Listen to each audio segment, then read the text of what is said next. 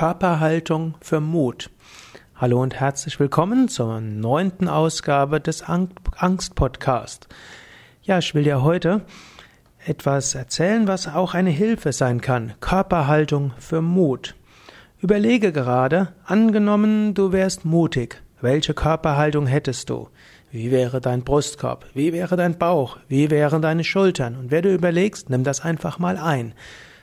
Sage ja, wenn ich mutig wäre, die und die Haltung hätte ich.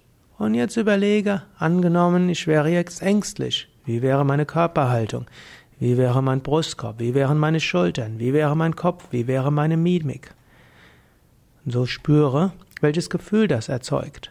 Und jetzt geh wieder in die Mut-Körperhaltung hinein. Brustkorb raus, Schulter nach hinten, lächeln und strahlend aus den Augen heraus oder was auch immer für dich das ist. Stelle dir vor, so wäre die Körperhaltung für Mut. Und jetzt überlege, wie wäre sie, wenn du jetzt ängstlich schüchtern wärst. Geh ruhig wieder rein, übertreibe es etwas. Und so wie du in dieser Körperhaltung bist, jetzt überlege wieder, ja, jetzt angenommen, ich wäre jetzt mutig, wie wäre meine Körperhaltung? Und dann geh in diese Körperhaltung hinein. Du kannst das dann im Alltag auch tatsächlich nutzen, wenn du merkst, ich bin, ah, ich bin schüchtern, ah, ich habe gerade Lampenfieber, ah, ich merke, da sind Ängste, dann sag, okay, da sind jetzt Ängste, das ist die Körperhaltung. Dann kannst du überlegen, aber angenommen, ich wäre jetzt mutig, wie wäre meine Körperhaltung dann? Angenommen, ich wäre jetzt souverän und kraftvoll, wie wäre meine Körperhaltung?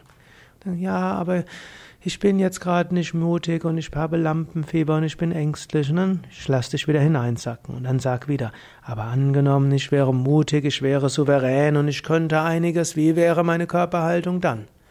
Und dann wiederum, ja, aber ich bin ja nicht, ich habe Lampenfieber und gehe wieder hinunter. Wechsle ein paar Mal zwischen diesen beiden Emotionen und damit der Körperhaltung. Wenn du das ein paar Mal machst, dann findest du eine geeignete Mitte oder du wirst mal fluktuieren. Es ist ja auch nicht falsch, ein bisschen schüchtern zu sein, Ängste zu haben, Situation auszumalen und dann mit Kraft wieder die Dinge anzugehen. So überleg, vergegenwärtige dir, wie wäre meine Körperhaltung, wenn ich mutig wäre, wie wäre mein Gesichtsausdruck, wie würden meine Augen aussehen. Und es macht nichts, wenn du zwischendurch in die andere Körperhaltung wieder zurückrutschst. Ja, ich hoffe, diese Anregung hilft dir.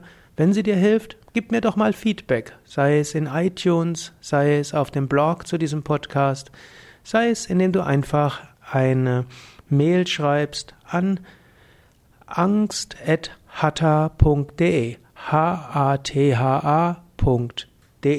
Alles Gute, bis zum nächsten Mal.